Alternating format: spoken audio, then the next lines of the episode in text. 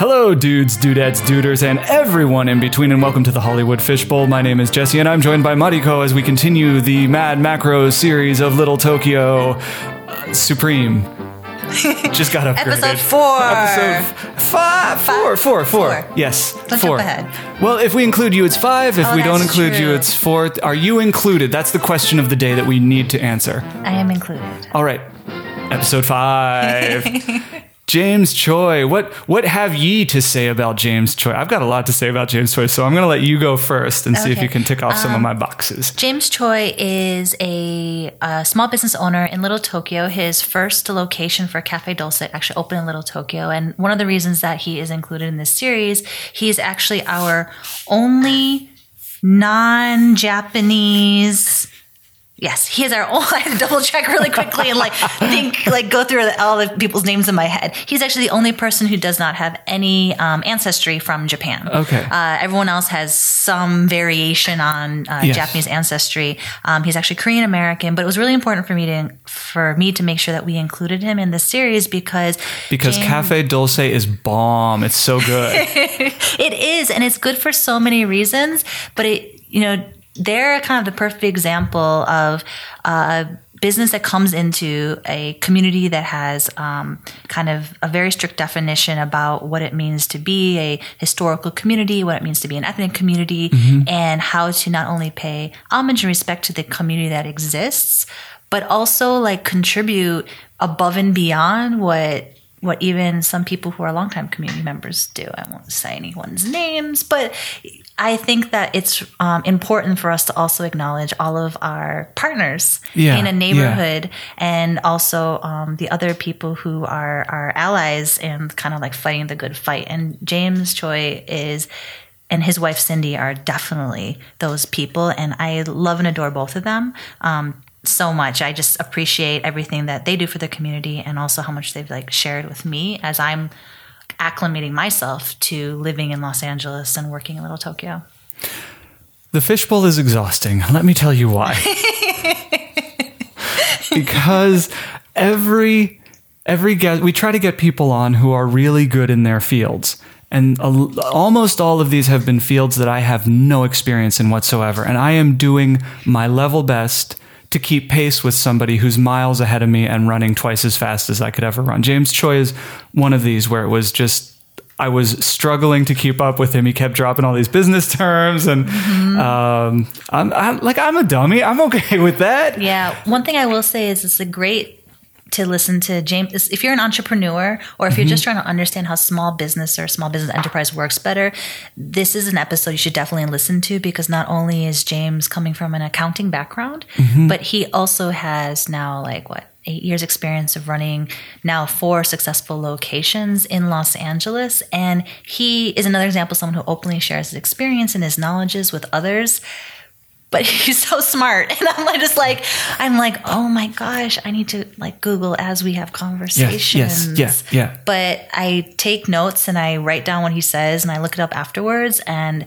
i feel like i'm a better entrepreneur and i help other entrepreneurs better because of the conversations i have with james As fun as listening to him talk about his current businesses, which are doing well, was hearing him talk about the businesses that didn't work. Oh yeah, which I didn't know anything about. I didn't realize that his whole life had been like business after his mom is Yeah, yeah, yeah, setting up and- amazing like business woman, entrepreneur, and really I think James just grew up in it, but he always had to help. Um Mm-hmm.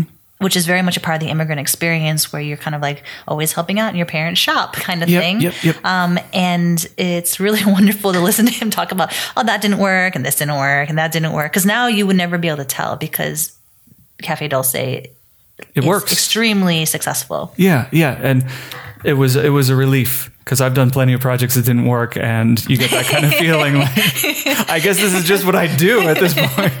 I'm really great at failing. Yeah, yeah, it, it's it's really energizing to hear somebody talk about what went wrong and then what went right, and how they identified what was going right and built on that in later iterations of different businesses. Um, and it's it's fun. He's just a fun conversationalist. He's really really engaging. Yeah. So, uh, are we out of ado? Yes. Then, with no further ado, we give to you James Choi. drops. Oh, I see.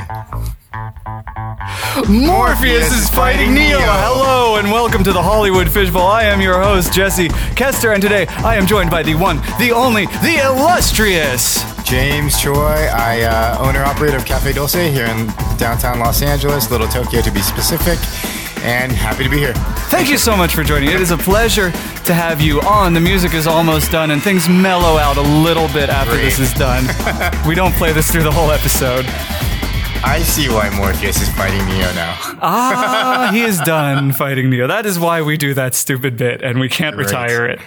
Um, how are you? Good. How are you? I'm fantastic. Thank you so much for taking the time to come on. I really, really do having me. appreciate it. It's good to. I know you tangentially through the scene in Little Tokyo, and I'm glad to finally get the the one-on-one time that I feel Uh-huh. I deserve. Yes, absolutely. I mean, thank you so much for your help um, and your Oh, time. yeah, I've shot for, you. for shooting at Honolulu Tokyo that we had this past year. And it was great. No. And your video that you edited for us was amazing. So thank you. I'm here for y'allins.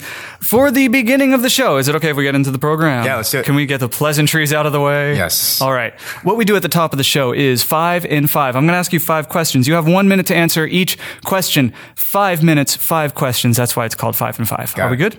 There will be beeps to tell you that you are out of time and you can't go over because this is for Instagram. And if you go over a minute, it'll get cut anyway. So uh, here we go. Question. Are you ready? You good? Let's do it. Question number one. You get beeps. Where did you grow up and how did that inform your adulthood? Uh, I grew up in Las Vegas, Nevada, and Nevada, Nevada. I don't know what to say, but uh, I think um, how did it inform my childhood? Your adulthood. I, adulthood. Yeah, yeah, yeah. Uh, I don't like to gamble, which Okay. is great. Yeah, um, and I save a lot of money by not gambling, and um, I lived in a cul-de-sac, so I really like childhood. Oh, okay. Were there other kids on this cul-de-sac? Yes, I'm guessing yes, there were if you great. liked Yeah, yeah. childhood. I don't know. A minute feels a lot longer than it's supposed to be right now. yeah, yeah, yeah. No, some people burn down. Some people need uh, three minutes to answer that Got question. it. Yeah. Sorry, Uh, I probably didn't answer that question. You, you did you did beautifully, and you're allowed to forfeit your remaining 15 seconds if you Oh, want. Yeah, forfeit. Let's go. All right. Here we go. Question number two. What is the must engage media, the book, the movie, the television show, the album that opened up your brain to the entire universe that everyone else should check out at least once? Ooh, that's a great question. Um, I think a book that I love and I think not just people in the hospitality or restaurant industry should read is uh, Setting the Table by Danny Meyer. Um, he just talks about really it goes into a lot of management style and, and what he believes in in terms of what hospitality is. And some of the things that he talks about is how great service is technical, but really hospitality is an emotional transaction. And I think in a lot of areas of life where, I mean, at the end of the day, we're dealing with other people, right? And so we're dealing with hospitality at every level. So really it's an emotional transaction that we're having with so many people throughout, you know, our entire life. And I think that book is really great in terms of just like kind of putting vocabulary and thoughts in your minds about it. Can I make a prediction right here and now? Yes. I think for this episode, we're going to be spending more time talking about hospitality than we will cul-de-sacs. Yes. All right, let's Yes. continue on the five and five. Question number three What brings you the greatest joy in your life? Ooh, right now, I have to say my uh, one year old daughter, she'll be one on the 15th. I don't know if this will air before or after but her name's Autumn and she is a bundle of joy. And, you know, they always tell you you'll never understand until you're a parent, whatever. And it always seems overstated, but it really isn't. And, um, man, she's, she's a bundle of joy. What's she doing? She's right now. She's doing a lot of cruising, which is Okay. like grabbing things and so right before walking, and then um, lots of noises. Okay. Yeah, so I feel like her language is developing, but it's not a language yet. but Does she feel like she's communicating when she's talking? Oh yeah, for Okay. sure. And points at things, and she'll give us attitude and give you a furrowed brow and a stare down if you do something that she doesn't particularly like. Um, but then she also gives you hugs, and like Aw. it just melts your heart. Of It's just course, great, of yeah. course. Does she have object permanence yet? What is that? That's uh, like thinking that a thing. Well, I'd love to tell you, but we're out of time.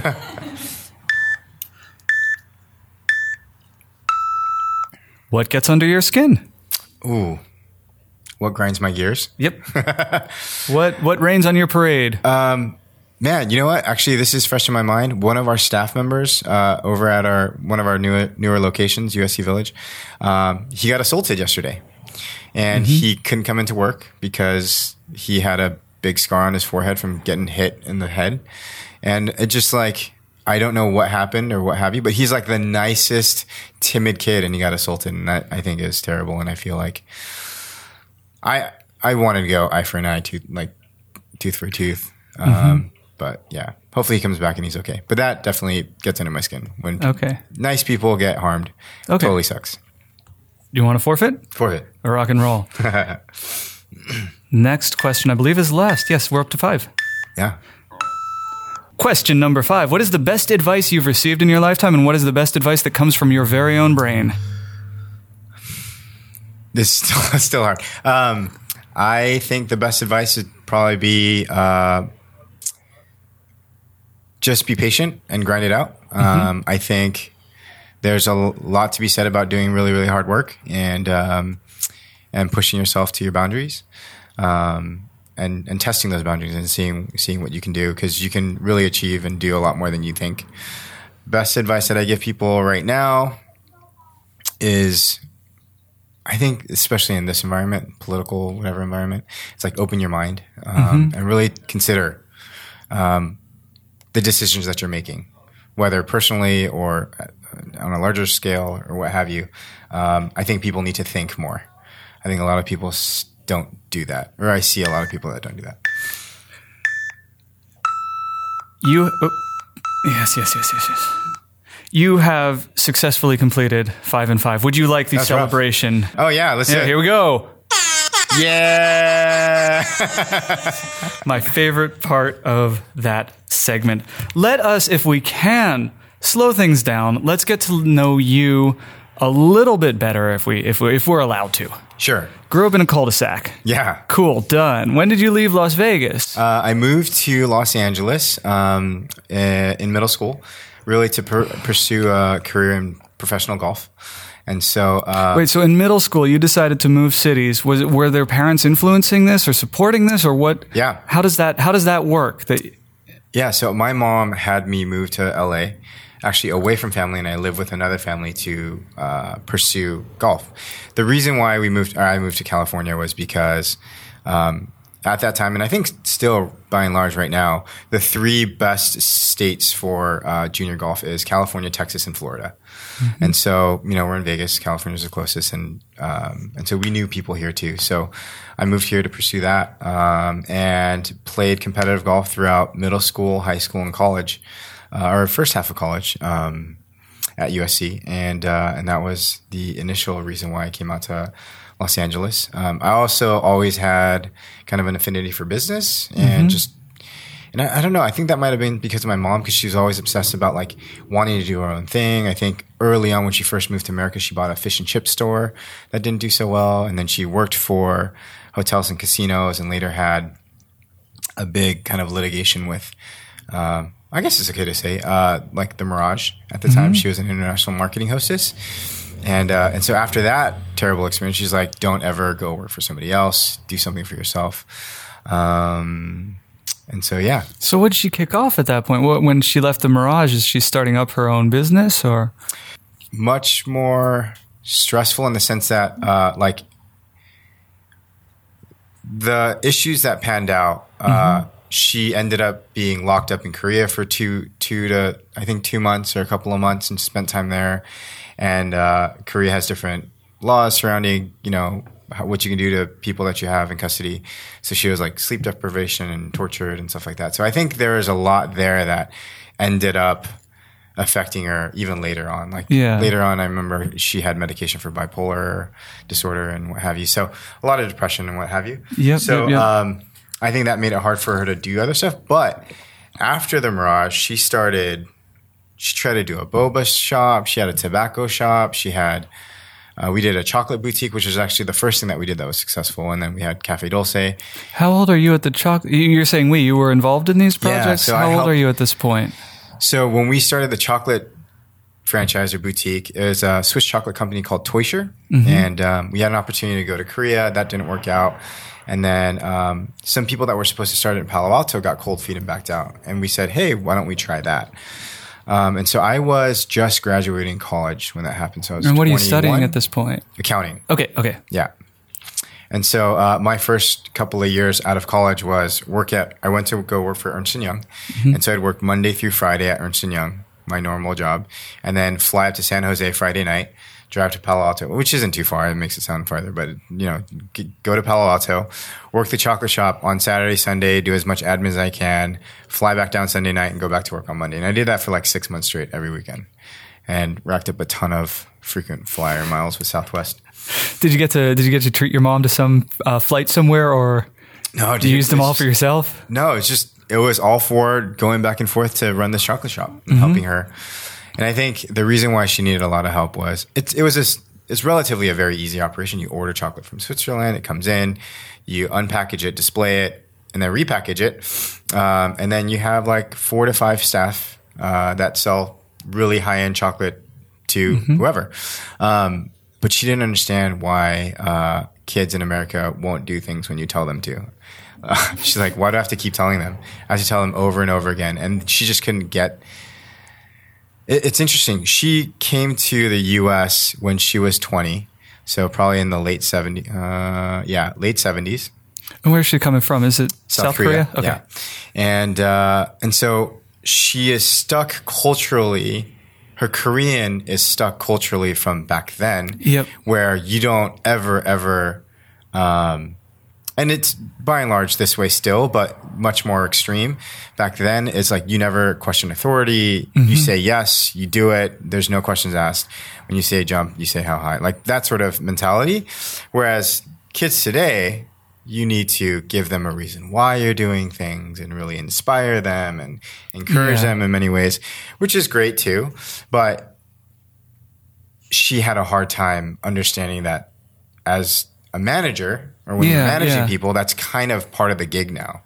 It's constantly figuring out how to motivate people and having to tell people things over and over and over again, knowing that they still will forget or Yeah. won't do things or what have you. So So you're you're kind of bridging the the cultural and generational gap with her, helping her to see Yeah. how to talk to So- them. Are you doing any of the the on site management at that point? Yeah, sometimes it's like bad cop, good cop. Uh-huh. So like she'll blow walls in the hole, like blow holes in the wall, Mm-hmm, and I'll come in, patch them up, and then be like, hey, you know, whatever.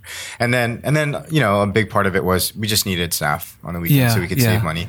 So when I worked on the weekends, it's one less person that we had to work. Yeah. Um, and then and I don't have to worry about breaks or overtime, whatever. So I, you know, it's that I would just go put in the man hours, and then at night I would do all the books Yeah. uh, do the accounting, uh, figure out how we're doing. Are we making money? Are we losing money? Is this a stupid idea? You know, um, and then do some of the ordering and communication with the franchisor. Had any did, did this one work? Was this the first one to work? Had any of the others?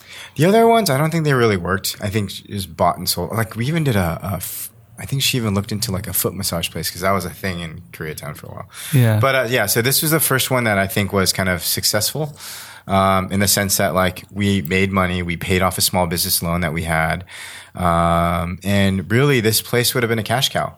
Um, very simple business model. We're a great location. It was 460 square feet, but we moved seven hundred fifty thousand dollars worth of chocolate a year. And it was like it was good, and it wasn't Yeah, too yeah. hard, and like it was fun because it was very was a very festive store. Yep. Um, during the holidays, it transformed for each holiday. Um, and I, you know, I really feel like that store has kind of informed the way I look at the way we serve people at Dulce now. Yeah. Um, because to give you an idea, so it was a gourmet chocolate shop. To at that time, Godiva, which is con- was considered to be a gourmet chocolate boutique, was selling chocolate for about thirty five dollars a pound. If you weighed it out, they didn't. They never, you know. yeah, yeah, no, you're not buying the bonbons by the pound. Yeah. But So for us, we sold everything by weight, and we were selling everything for seventy eight dollars a pound, which is more than double. yeah. Um, and so, really, you need to. Um, the salesmanship there has to be really great, and it can't be Like an understanding of why it's $78 a pound. and explaining that and telling them how special it is and what have you. And then also when someone comes in, like, hey, they're looking for a particular thing they normally get at Godiva or See's Candy. Like, we sorry, we don't carry that, but based off what you're asking, we have X, Y, and Z that I think you would love. Are there like chocolate sommeliers who come in and taste and Oh, I'm sure there are. I don't know. Okay, I but you, you didn't you know. didn't work with any of them on this project. I got to go to Switzerland and do chocolate training. How what's that like? How do they was- teach you how to taste chocolate better? What, Um, I mean, we didn't. what can the average person be doing to appreciate a piece of chocolate more? Dude, I don't know. Just try lots of chocolate. Eat lots of chocolate. It's like anything. The more you taste things, like the Mm-hmm. better your palate becomes. I think. Okay. Um, but chocolate training was more like under, like learning the history of Teuscher and where it Okay. came from. They had a, they were the first ones that made the champagne truffle and they used Dom Perignon in it. And, uh, we got to see how things were made and we got to try and make certain things, not everything, but just to appreciate how difficult it is, you know? Now, where are you? If you're selling, you said seven hundred fifty thousand a year. Is that correct? Mm-hmm. Um, and what's the company called that you were buying? Teuscher. Teuscher. How loved are you by Teuscher? Are you at the kind of the higher end of their clientele? Or are you mid level, or are you just like a speck on the radar for them? So it was a it was an interesting company in the sense that they didn't franchise because they wanted to make money. I think they franchised because it gave the the um, Dolf Teuscher, the owner at the time, a reason to travel to cities that he loved. oh, okay. You know, and so it's like great. Um, I think amongst the Shop, there were only 24 franchises around the world at the time we we had ours, and I think of them we probably ranked in the top 10. okay. But really, you know, it was just do they like the peop their franchisees? Yeah, you yeah, know? and yeah. like so we never really got a sense of like, oh, you're the best. Or, No, I don't mean like competitively, Uh-huh. but just trying to understand. There's so much I don't know about the world of uh, exquisite chocolate. Sure. And uh, Oh, in terms of franchising. like even like uh, compared to other stores, yeah, like are you are you moving a lot of units or Um, is it I don't average know. amount of units? uh, it's probably not a ton because like I think it also depends on where you are. yeah, So there's Teuscher in Madison Square Garden. yeah, they might move more than Toyshin in, in Tucson, list. Arizona. Yeah, yeah, yeah. And they're like, I, I remember the the the the goal or the dream was what they had. They had a corporate list and of of people just sending gifts to other companies or people that they did business with, and that would be that would cover their rent. And their rent was like thirty grand a month over in you know Rockefeller Center or Madison Square Garden, and uh, and like it's like, dude, we'd love to have something like that, but we just didn't have that sort of density in Palo Alto. So does the store is the store still open or did you did that wind down? So we sold that to another family at year 3 and they ran it for another seven years, and then uh, and I think they just they they decided to close it.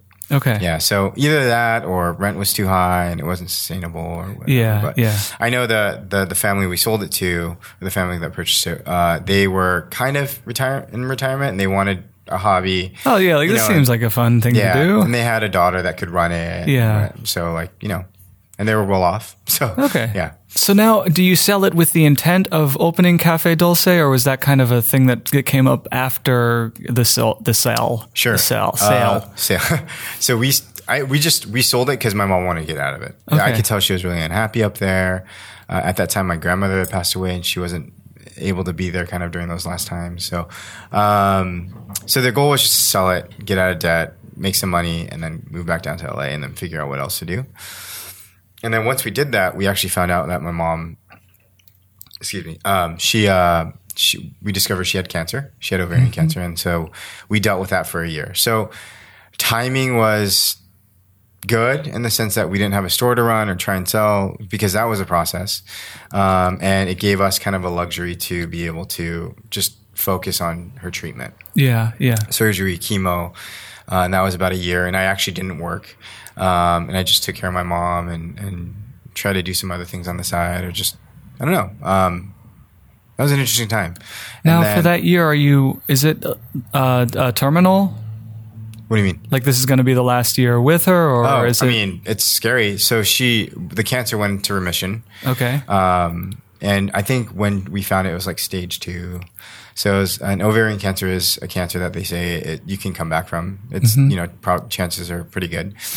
But um, this is where I learned a life lesson stress kills. Because after she came back from remission, she still was she's like, I'm not going to wait around to die, so I'm going to open up a bakery. And this is now the the genesis of Cafe Dulce. And, And um, is it Dulce like that's the name she gives it at the start, or is that's the name. do you have a she- prototype she- name? no, she asked me to name it, and that's what I Oh, okay, that's the name you Uh-huh. gave it at the start. Um, and so I was like, why are you going to do a bakery? You didn't have fun running a chocolate shop because of, you know, the labor pool. Like, what do you think is going to be different about this labor pool? And in fact, it's going to be harder because now you have to deal with production Yeah. and just that whole supply chain of things. And, and, uh, now you have to deal with experts that have to make things and have to manage them. Like, this is going to be a nightmare. She's like, oh, I found a partner. I was like, great. Because I don't want anything to do with this. I'm going to go back to my professional life and you take care of, you know, like you and your partner, you know, by all means, I hope it kills it. Um, where the reason why I got back involved is three weeks before we we're supposed to open the store, her and the baking partner, that who is going to be the sweat equity or whatever, um, and is going to be the one that's going to run a lot of it. He gets cold feet, or no, they don't. Not doesn't get cold feet. Uh, they have a huge altercation, and he's like, "I'm out." I think it was probably a big um, you know, he didn't get as much equity as he wanted and whatever. And he tried to call her bluff and she's like, fine, leave. And so, um, I'm like, great. This is, uh, Back in the game. this is- yeah. Here's my two weeks, Ernst Young. Thanks for having me. Oh, so I actually went back to Ernst Young, Uh-huh. and, so I was a what they call a boomerang, and I was working there for about a year. Mm-hmm. And then, uh, and so I was like, okay, well, here's my two weeks. I have to go figure out how to learn how to. I have to go figure out how to run a bakery, and uh, fake it till you make it. Yeah.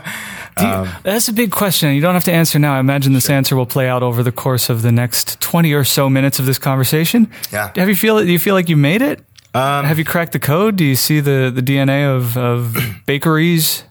No. Okay. For sure not. Like, uh, it, me and my, two of my closer friends, um, we always say that you're always operating with a certain level of paranoia, um, constantly worried about the next month being the month, the beginning of the end. You know, it's, Yeah, yeah, yeah. it's, it's, it's, it's, there's a lot of stress and you learn how to kind of, um, deal with that and you're like push it down deep and you know ignore it or whatever but you're constantly worried about competition about labor about staffing and like or customers getting upset or you know people claiming they got sick or they did get sick from something that they ate like it's I mean, we haven't had very many cases of that at all but you know you're constantly worried about it right Yeah, yeah, yeah. So- of course, of course. um, and then you know, obviously the the regulatory environment we're in, with rising costs of minimum wage and stuff like that, it's it's very concerning. You know, Yeah, it's it's tough. Um, so no, I don't feel and like there, we've. are the there code. no like like I wasn't a baker, but now I am support groups where you can go and talk to other people who Right. got roped into Yeah, bakery. Uh-huh. unexpectedly. What do you? How do you? How do you like get? How do you get the foundation? Where do you get the basics of running a bakery?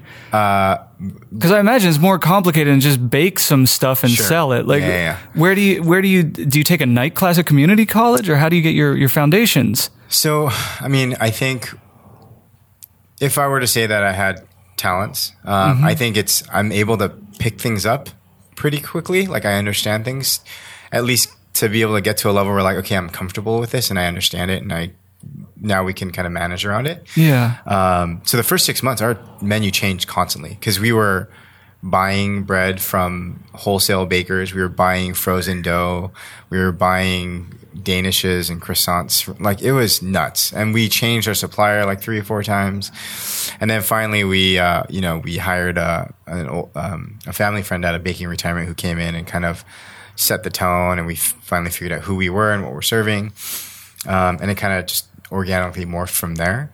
But uh, but no, I didn't take any nighttime baking classes. Okay. Uh, or not even bake, but just logistics of understanding Yeah. the city regulations on a, a food building where you make your own food as opposed to buying chocolate and selling it. yeah, it was just one of those things of like, you know, you're gonna sink or swim, and you kind of have to learn how to swim. Yeah, and you do it from the ground. Like you got to buy the flour, you got to buy the eggs. Like this is all uh, from and, scratch. and it's an ongoing process too. Like even now, like I'm, we discover new suppliers. I'm like, oh, this is Mm-hmm. great. Like I wish I knew this seven years ago.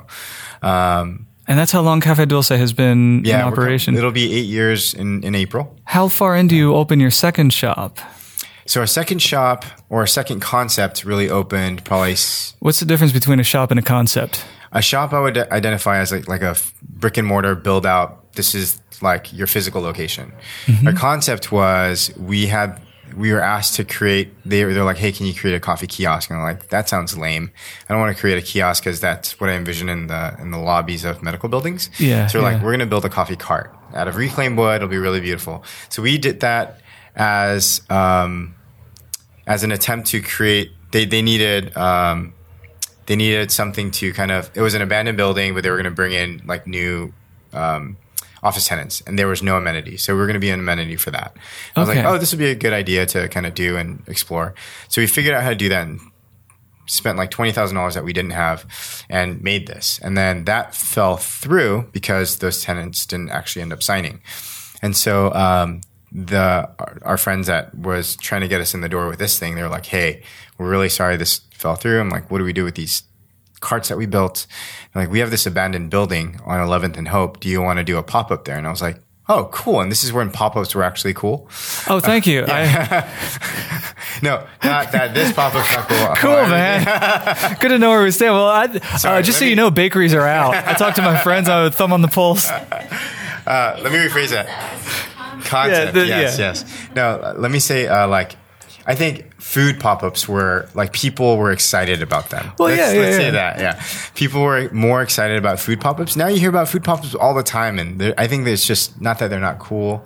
Let me retract my previous statement, but uh, that they're not as exciting as they used Yeah, to be. yeah, yeah. It's not not demode. It's not Right. the the wave has maybe crested Yes. on the the fascination. Appreciate that. Um, You're fine. I'm picking on you. What are you talking no, it's about? great. Um, and so we went into this abandoned building with our coffee carts, Mm-hmm. and then that's when we started going, "Oh, graffiti is cool," Mm-hmm. and we had a lot of. That's when we were introduced to art as a as a means of like creating a space for people to come and enjoy, and so we were there, and that eventually and that was probably a year like that started like 10 months after we opened Little Tokyo. Mm-hmm. And then that morphed into what we call Dulce Dos now because that pop up moved to the original building we were supposed to be an amenity for because that finally kind of turned around. And then we were an amenity as a pop up in the, in kind of the main lobby for a little bit. And then that later they were like, Hey, we'd actually like you to fully build out in the lobby. And so now we have a coffee bar in the lobby. And that's what we call Dulce Dos. So that was, that whole genesis was probably like started 10 months into kind of, um, our life. And then probably another year before we like got an actual physical space there. Okay. Quick question. Mm-hmm. When I go to a coffee shop, I feel like the profit margins must be insane. Are they insane? They're not. How could they not be? Um, what what what's what's so stinking expensive about coffee? Sure. Uh, well, I think so. I this is kind of where I can kind of elaborate on where coffee is today and and what has happened. What's kind of so, So are you going to take my curmudgeony, useless question and turn it into something actually worth discussing? No, this is no. It's a great question, and I think it's something that like the specialty coffee industry is trying to do um, collectively is to to push this push specialty coffee forward and have people realize that there's a ton of value that is in these coffee beans that people are going like, why isn't this a dollar a cup? You know, and and really so, and that kind of takes you back to the history of coffee. So we're what we're in or at just passing what you're what people call third wave coffee. And first wave, None of the people I've ever spoken to know what first, second, or third, wave wave. coffee. Please uh, give us the, the overview on that. Sure. So I think the broad strokes is first wave coffee is coffee that was introduced to America as a form of caffeine. It was like diner nickel cups Yep, and the yep, yep. So that's like it's medicinal. It's you know for caffeine, and this is what you drink in the morning. Yeah. Second wave would be the introduction of like espresso into espresso, latte, cappuccino into the uh, like American vernacular, and that came by way of like Starbucks, Coffee Bean, Peet's, and you know, so they really brought this new lens of what coffee is, and they started to push the envelope in terms of like, oh, coffee is this or that. And then uh, third wave is the kind of what happened in the food world of like farm to table. This was like they would call it seed to cup. So it's the I think I don't I don't know the lady's name that coined that term third wave, but really it goes back to kind of like Stumptown, intelligentsia, and Counter Culture. These were kind of the first uh, coffee companies that were going directly to the farmers and going like, "Hey, I think there's a better way to buy coffee than on the commodities market because like what we're getting through there kind of sucks." And so it's like, why don't I go straight to the farmer, see what they're doing, and pay them a better dollar for what they're actually doing instead mm-hmm. of the farmers getting squeezed because they're just basically creating a commodity for people to trade. And so that was kind of the the beginning of third wave coffee, going back to like the roots of what coffee is, and then presenting coffee that it's like it's not just this black liquid that tastes smoky. There's all these reasons why they roast it that particular way. Now we've got really great coffee. We're getting it as fresh as possible, and we're roasting it to highlight the coffee itself. Um, now, is this where you're most interested? I mean, with the Dulce, are you are are you doing coffee work too, in addition to the bakery? Yeah. So and third wave is kind of like your that's where what we, you're most curious about. Where right. So when we started, I, I, was like, we didn't. I didn't know what third wave was at the time. I just knew I was like, hey, there's these companies like Blue Bottle and Intelligentsia, and I don't know what it is, but I want to have a great coffee program. Mm-hmm. And so that's how we started, and we just had an open mind about how we are gonna sell coffee. And so we, you know, that changed and has evolved since, and it still is evolving. Uh, but in terms of Dulce as a concept, we do we consider we say that we have three main, um, I guess, departments. One would be food, which is salads and sandwiches, like a cafe would have, and then we have our bakery, which is pastries, and then we have desserts, and we lump that into bakery, and then we have. Um, I guess you could just call it drinks. So it's it'd be coffee, teas, matcha is huge now, and so we started serving a lot of matcha uh, a, a, few years ago, right before it got too crazy, and then now we're in the full swing of the matcha craze.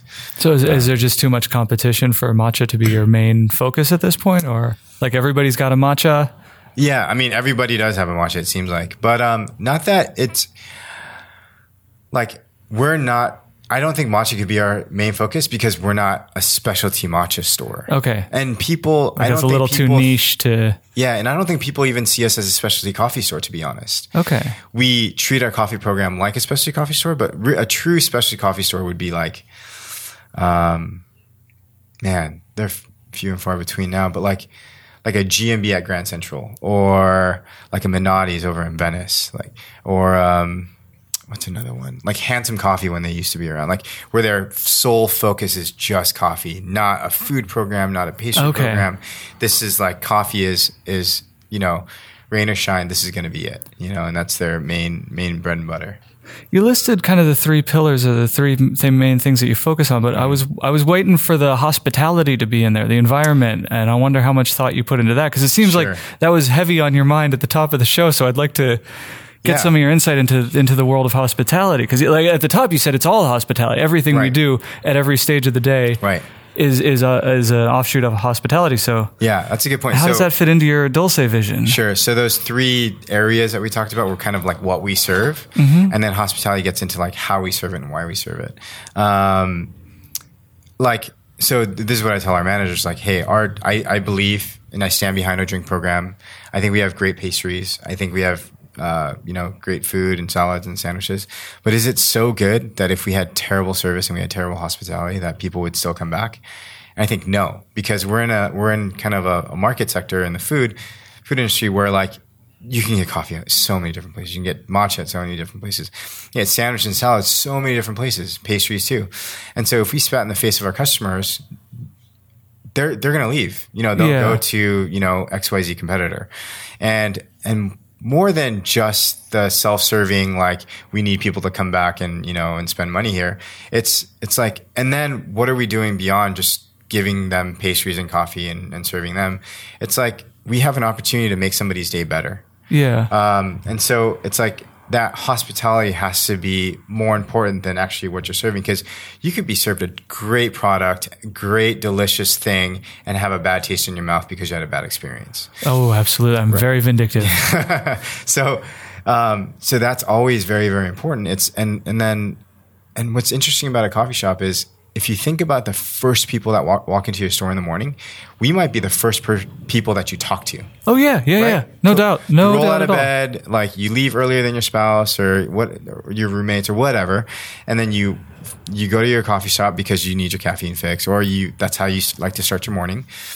and then when you walk in the door and we say, "Good morning, how are you?" That might be those might be the first words that you hear Yeah, that day. yeah, yeah. And to be and to help that person start off start their day off on the right foot is a small micro positive impact on the world and the community around us. You know, and I think that's something that we try to always remember.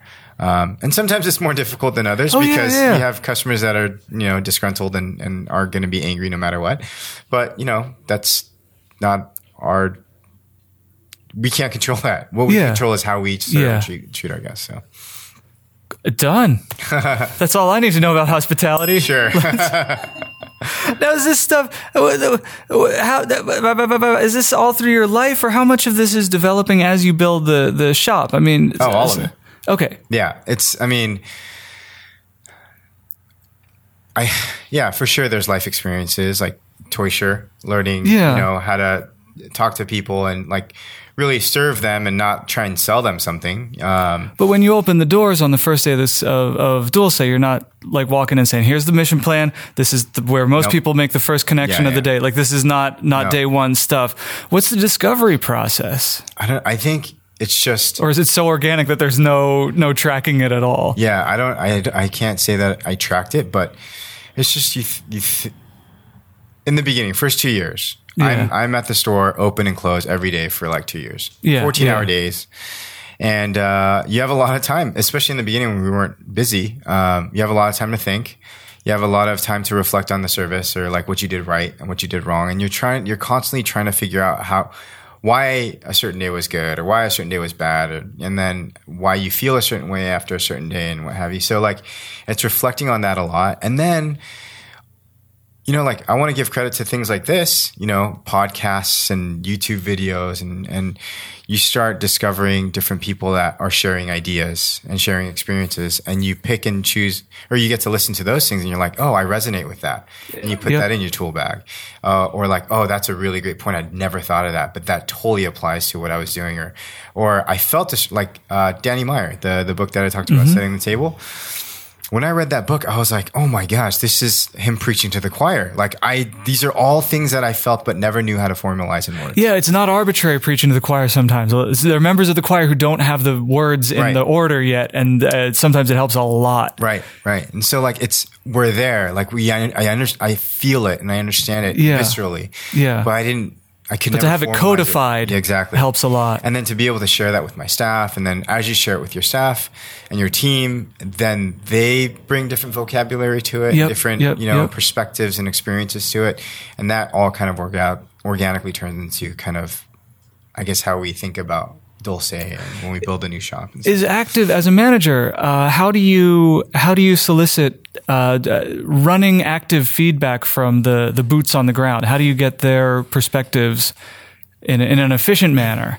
Sure. Uh, it, it's difficult uh, in the sense that we don't have, especially like a store like USC, we're so busy there that it's like, hey, can we get all the managers together to have a powwow or, um, or just a really needed meeting because we needed to discuss some things. It's hard. We we we can't do it unless it's summer or winter during the off season.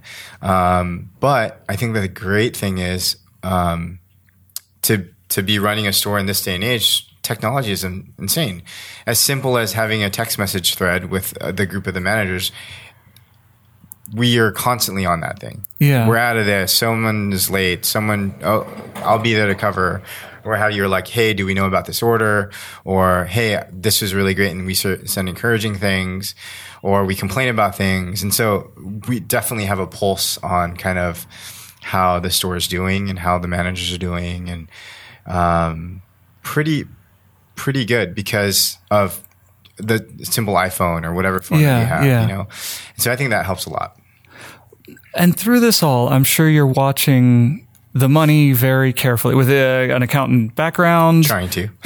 but in that like wh- where do you see there's there's everything you can learn in school but what are come what are the organic mistakes that you've made or the the misses that you've had the the things that you didn't notice for too long how do- what what Um, what can't they teach you In school, yeah like 90% of the stuff that Okay. you deal with in business. Um, so I don't know, like if we've had misses, I, I know we've made plenty of mistakes, but our mistakes are usually on a customer service level or a technical level, or you know, we had we we didn't train someone properly enough, and they served a drink that was subpar. Um, so those things. Um, I guess at the end of the day, the spreadsheet's black and white. Like it's just Sure. Mm-hmm. numbers. It's not. It's not that hard to do right or I, wrong. he, I think here's one thing that was very, very different from what I expected. You know, landlords, investors, who, like they'll ask you to create perf- pro formas or projections about how you think you're going to do. My costs have always been higher than I thought. yes. But luckily, our revenues have also been higher than we thought too. So it's like, um, but yeah, there's and there's oh, uh, I think one thing that they don't teach you and you know never think about is like you get hit with so many different types of taxes. Um, yeah. Yeah. even like yeah. paying into a, a local bid, uh, a business improvement district. It's like I remember one day going like, "What the hell is this? Like, this is a twelve hundred bucks I have to pay to who? Why? Where's this going?" And then it's like, "Oh, you're a business in Little Tokyo, so you have to pay into this." And It's like, really? Mm-hmm.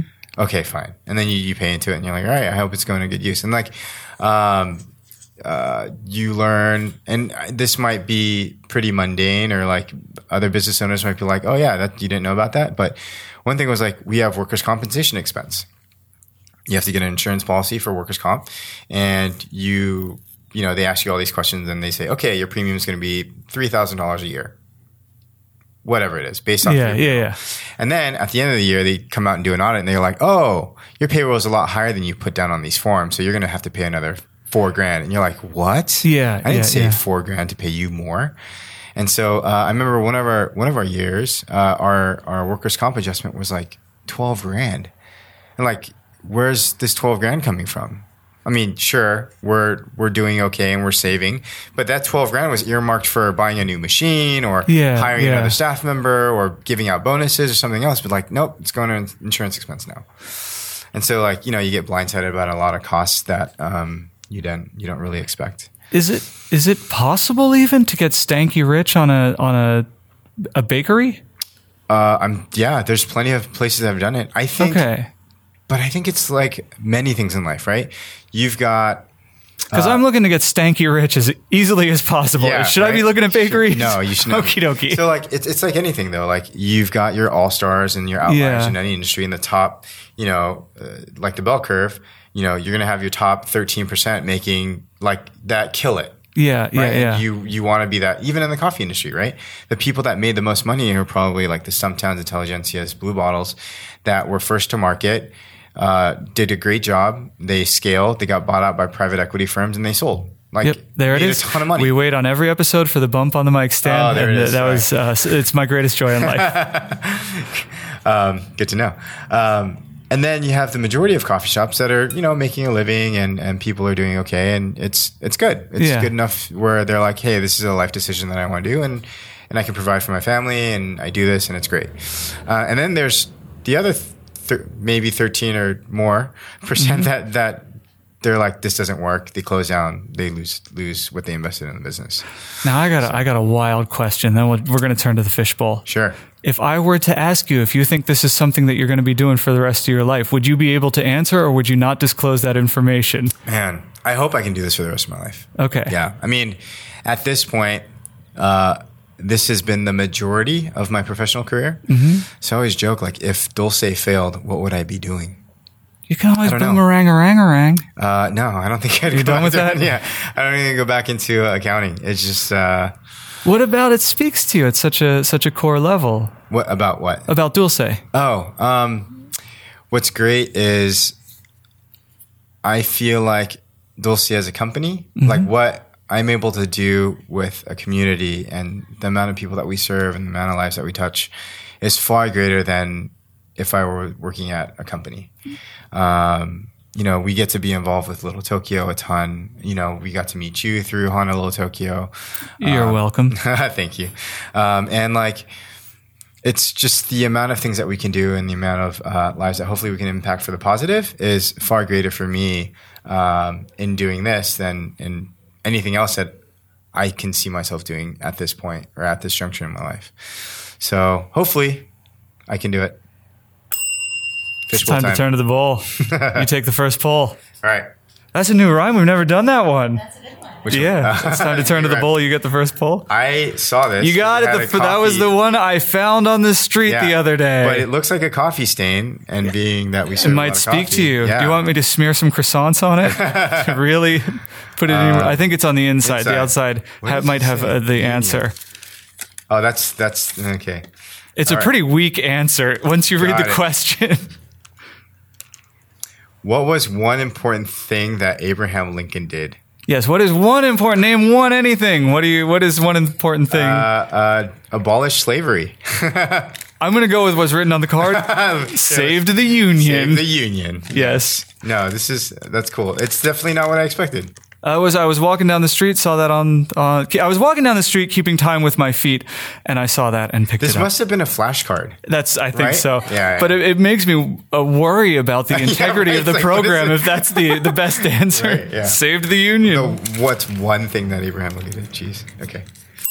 All right, let's see what we got next. Oh, you get to pick one. Yeah, what do you think this is? Oh, tell us about a small business that you enjoy visiting. Who's that Care of Mariko Lockridge. and for the, uh, you know, can we take Cafe Dulce off? I think I think we got the no, plug in for that Yeah, yeah, one. we're good. So hold on. Repeat the question. Um, business enjoy visiting. Um, hmm. In Little Tokyo or just in general? In the universe, anywhere. Universe. What is one restaurant? Uh, one small business. Why is it so difficult?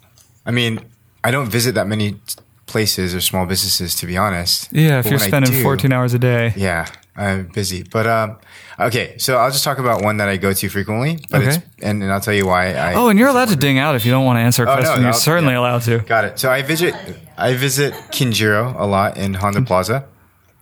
Hold on. What was? I didn't want to pay short shrift to you. What did you say? You can't ding out of that question. Oh, Oh, okay. yeah, you're not got allowed out. Okay. It's it's been uh, ordained. Yes. So what is what is the answer? So I, I go I visit Kinjiro a lot um, in Honda Plaza in Little Tokyo, and um, it's it's because I've gotten I've become good friends with the owner there. His name's Okay. June, and uh, I go. He's one of my. He's like a big brother to me. He's been in the food industry for quite a long time, and uh, he gives me like no bullshit feedback, um, and you know tells me when things that we do suck and when things we do good. He praises us, and um, he has a very interesting outlook on food, um, and so I appreciate that that viewpoint. And um, and then beyond that is incredibly good food. Like he, So there is a bit of a bakers who weren't bakers support Yeah. group, Right. That So, you like- find over time. yeah. So you have other small business owners, even Yeah. just my friends that are small business owners. We we talk about issues with employees and stuff like that all the time. So um, not just issues with employees, but um, you know, Hours, things. Yeah. days spent talking. but yeah, his food is crazy good, and then he, it's an example of uh, his restaurant is a passion project. Okay. He, So it doesn't it doesn't matter if it goes to zero. I don't think he makes any money from okay. that store, and um, and you know, it's just his food is insanely good. Uh, he's got a chef there, Kondo-san, who is just incredibly talented. Just produces some really great food, and everyone. It's one of my top three favorite restaurants in LA. Awesome. Yeah, That's a so- perfect answer. Cool. Your turn. Oh, great. Color. Yeah, go for it. What have you got? Hmm, this is by. What, uh, I don't know who that's by. It says BC, I love you. Uh, when was the last time someone told you that they love you?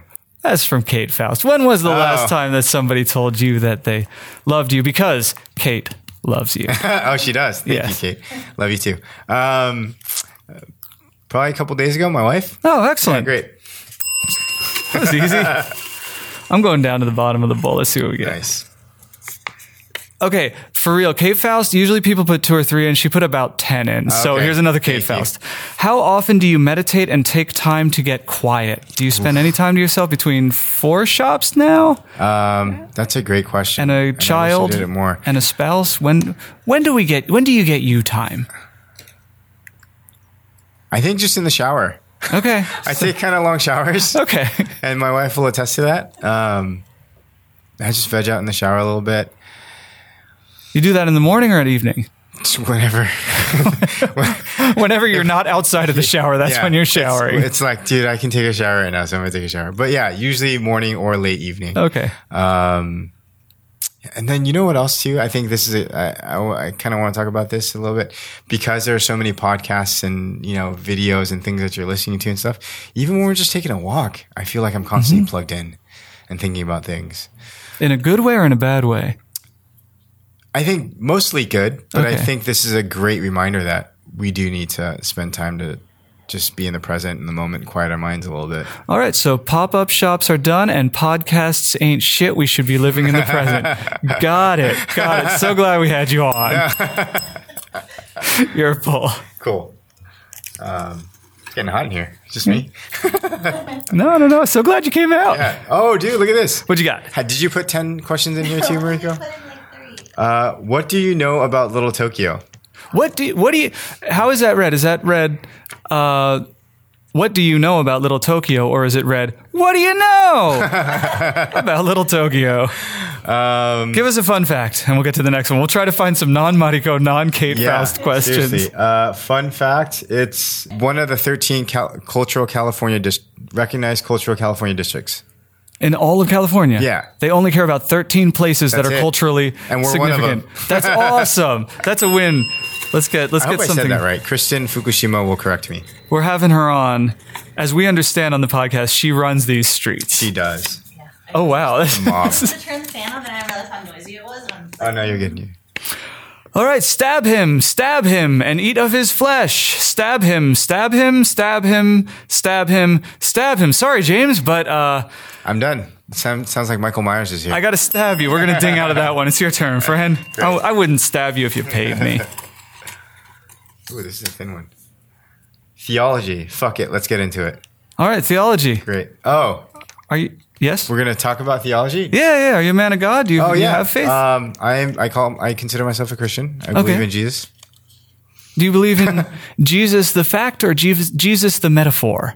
Uh, both. Oh, okay. Believe he was a man. Uh, believe uh, in the metaphor of who, who he is, died for our sins. Um, yeah, and I try to leave my lead my life in a in a positive way. The other thing that I love about the gospel and a lot of the stories in the Bible is more often than not, it's the people that don't matter the most, or the ostracized, and the people at the at the well that are ones that are the ones that are really important that make change. There's uh, Jesus had this this thing for uh, what does he call them? The meek. No, no, go ahead. No, That's all. Oh yeah, okay, yeah, you did. It comes up quite a bit that the the the uh, he who is first will be last, and he who is last will be first. and and you know that's something that you know I don't. I ha- I struggled a lot in the beginning. I'm like I'm Christian. Should my business be? Should my business be a Christian business? right? Yeah, Do, yeah, what do yeah. we do? Like, how do I represent that? And um, and then I, I met a pastor who's in, who was uh, I ta- I had a conversation with him, and that came up. And one of the things he said is like, "Hey, there's something to be said about not shoving Christianity down people's throats. There's something to be said about just being excellent in what you're doing, and letting your faith come out where it comes out. And it doesn't have to be forced. Now that was very comforting and and refreshing for me. And then there's a lot of um, principles that I kind of I don't say it's a Christian principle, but things that we apply. So I tell my my team, hey, it's really important to serve one another, just as much as it is important to serve the guests coming through our door. Yeah, And so that's something that we talk about, like servanthood. S- I I don't know if I don't know if a lot of people have this about that word servanthood in terms of it feeling like I'm lowering myself to a lower level yeah, and it i feel so, like some people reel back from that word but i think it's really important like serving one another is so important so servanthood is actually one of the three words that we talk about in terms of like being in hospitality yeah, yeah. Yeah.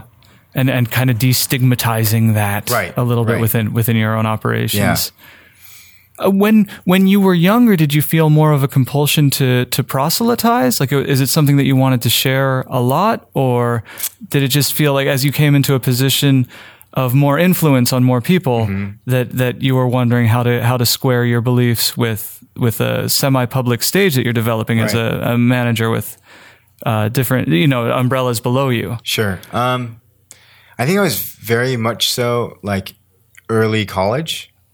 And then, you know, as work and life became much more demanding, that kind of went away. And then I think that whole like struggle came about when we had a lot of really, really, um, quote unquote hardcore Christians working for us Okay. which is great. They hard workers, you know, highest of integrity. Not not to say that all Christians have high integrity, but you know these you know And that non-Christians are devoid of yeah, integrity. exactly. Um, gotta be careful. But uh, yeah, no, man, you got some fire takes on this episode. uh, amazing. Great great little snippets that you can. I'm going to cut this up and make you sound horrible. Looking forward to it. No, this is one of the things I love about this this format is that you have context for everything right, people right. say, and you can understand it over the evolution, not just those little uh, snippets that could be. Yeah. Um, but anyhow, so those a lot of them were like, hey, like why is what we're doing like why does this matter? And then a lot of times because they were so uh, uh, so religious or you know so devout in their faith that that was a big thing for them. Like we want this to be missions oriented or what have you. And and I think that's really great. Like we're actually helping uh, right now two girls in Oman who are missionaries. We're sending them. I have to get around to this. This is a good reminder. I, we're sending them one of our old espresso machines so they can start a cafe over there in Oman. Uh, we we uh, sent uh, one of our staff members, Jonathan Yang, who's our kind of our uh, coffee culture guy and uh, does a lot of training for our staff. We got to send him and uh, his fiancee Julia over to Oman. They stayed there for ten days and kind of gave them the ins and outs of coffee and did a huge training thing for them for like ten days. And um, you know, we're able to do those things in little ways. Um, Noisy. And there he goes right now, off to Oman. Um, but you know, it's great, and we get, we get to do things like that, little things here and there. Okay. Um, so yeah, that's kind of how it's manifesting now. But um, does that answer the question? Did I kind of? Absolutely, Okay. absolutely. It's beautiful. to uh, I think there's, uh, you know, d- some very vocal uh, folks who wear the the mantle of Christian have. Uh, made a lot of other Christians kind of go undercover Right, yeah. a bit, like Sure. turn the volume down on their faith just to stay clear of like in my my version of it is I want to wave a flag outside of my house. My grandfather Uh-huh. would wave flags all year round. On the Fourth of July, he'd put twenty flags out on the porch. Oh wow, awesome. And I'd love to carry on that tradition, but when you put a flag out in front of your house, it's send, it's like a, a such a clear message about an ideology that Mm-hmm. I don't feel associated with. And I wonder if if uh, Christians might be feeling the same way. So it's good to get a little bit of, uh, oh yeah, BTW. I'm deeply in faith, Uh-huh, and it influences how I do my operation. Like it's good to have it, uh, to know about it, and to know that that there are good ones out there too, and they're kind of keep, not keeping their heads down, but just Sure. not nearly as as megaphony about it. yes, Beautiful answer. That was your pull, my pull. great. Let's get let's get this one. I think I this like this fishbowl thing, man. Isn't it fun? it is fun. This is great format. It is. It is. Saying the cool music you play for me. Oh yeah, yeah. yeah. Oh, do you want some music? It's what- Whatever works. Here we go. Let's get some let's get some music for you. Oh wow, this changes it quite a bit. Next question. What's the one movie or show from history you wish you could have been the one to make? What? The one movie or show from history that you wish you could have been the one to make. What do you mean by from history? Like in the past? Well, I would as yeah, anything that it do, that exists. Okay, uh, that works. Um, I'm gonna say Fight Club. Not bad. I love that movie. I thought it was what, what do you love movie. so much about it? I like the characters a lot. Uh, you know, Tyler Durden was insane, Mm-hmm. and, and he's just fun to watch. Uh, Edward Norton is Man, that scene with the nunchucks So is good. Good. yeah, yeah. And then uh, I I don't know the the female actress name. Marla. She played Marla. Yeah, yeah. Uh, name was, um, Tim Burton's. Yeah. Why do we not know her name? Yeah. so, anyways, but yeah, that's the movie. All right. Your turn. Please pull one, and I will give you the music, and then you can read it as however you feel. I don't know how to read it. Have you ever fallen in love? Well, wait till the music's done at oh, least. Oh, got it.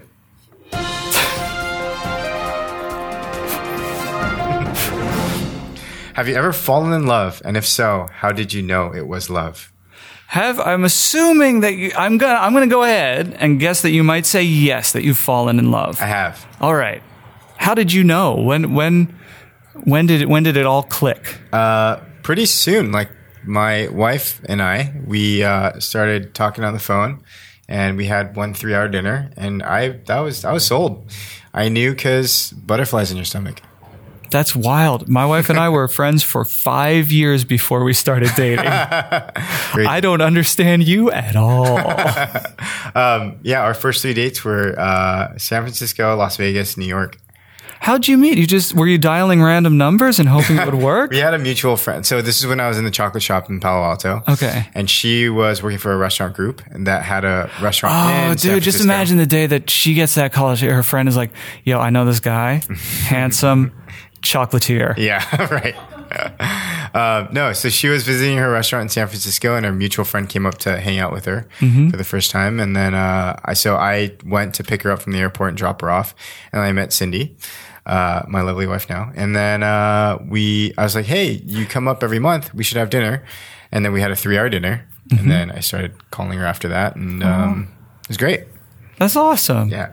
How do you, how are you keeping love alive? You got one kid. Yeah. What do, what do you do special? Like how do you how do you keep that that?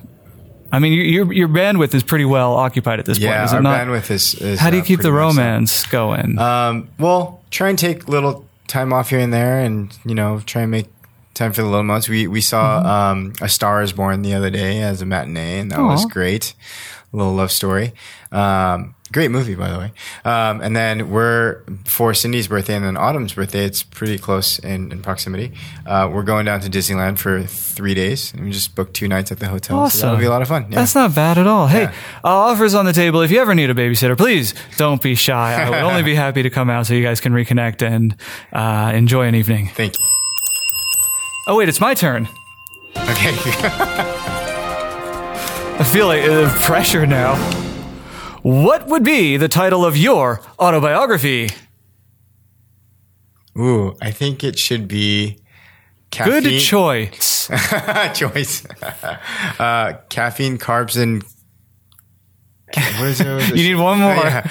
Yeah, it was uh, sugar, caffeine, and carbs. Okay, okay, Yeah, beautiful. That was easy. Oh, mine. Man, this is so much more exciting with this music. What's the most annoying thing you've encountered on set? Do you work in the film industry at all? I do not.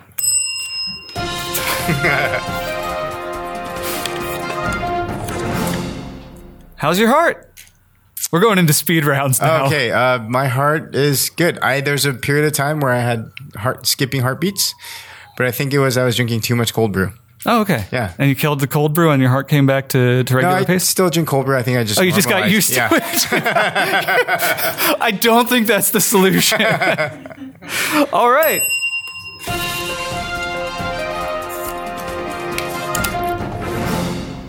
Is Hollywood hypocritical about the Me Too movement? Did Hollywood, especially, especially Disney, take things too far by firing James Gunn from Guardians of the Galaxy 3? We need to know Mm-hmm. your opinion on this, James. Did Disney take things too far by firing James Gunn on the, uh, Guardians of the Galaxy 3? What happened to James Gunn? That's why we have a bell. We have never done them this fast. This is. What's your favorite costume to wear for Halloween? Oh, I I'll tell you my favorite costume that I want to wear. Okay. There's there was a um a Max from Where the Wild Things Are costume Oh, that yeah, some yeah. artist made. And they were like 600 bucks a piece, but you can't buy them. But it looks so good and I really want one. And I've been very close to getting costume designers to make one for me, but Mm-hmm. I've never been able to get one. You could call up a college student who's working in costume design and say, I've got 500 bucks for a Max costume. Keep whatever you don't spend on material. Dude, And they'd be over the moon. we should do I should do that. I should do that. You hear us conspiring on the air to take advantage of kids who need money. I'm evil. All right, let's do one more and then we'll we'll it piece it out. You can do this one. Good idea on the music. That was this is way more intense now. Wait till you hear it. Ooh, who is or was your greatest influence? That's a good one to end on. Who hmm. I've written a prediction down in my mind. Oh, have you? Yes. Hmm. Let's hear your answer, and I'll tell you if I got it right. Oh, yeah. Uh, so, not to get all like sappy or whatever, like it'd be my late mother.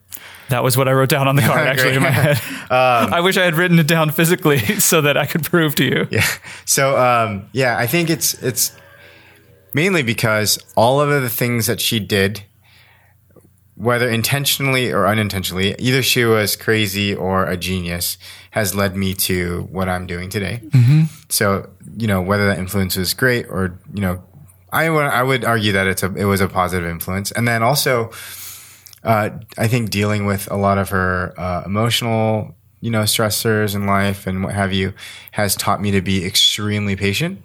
Uh, so my best friend Dave and my wife always are shocked at how patient I am, um, and uh, so yeah, definitely my mom's been probably the biggest influence of my life. I wouldn't be doing Dulce if she hadn't Yeah, been yeah, like, yeah. I'm going to start a bakery in Cap uh, in, in Little Tokyo, and I'm like, why are you doing this? Yeah. and it's not a maybe thing. It's like a one to one, 100% chance you would not be doing Dulce right absolutely. now. Absolutely. Yeah, yeah, That's awesome.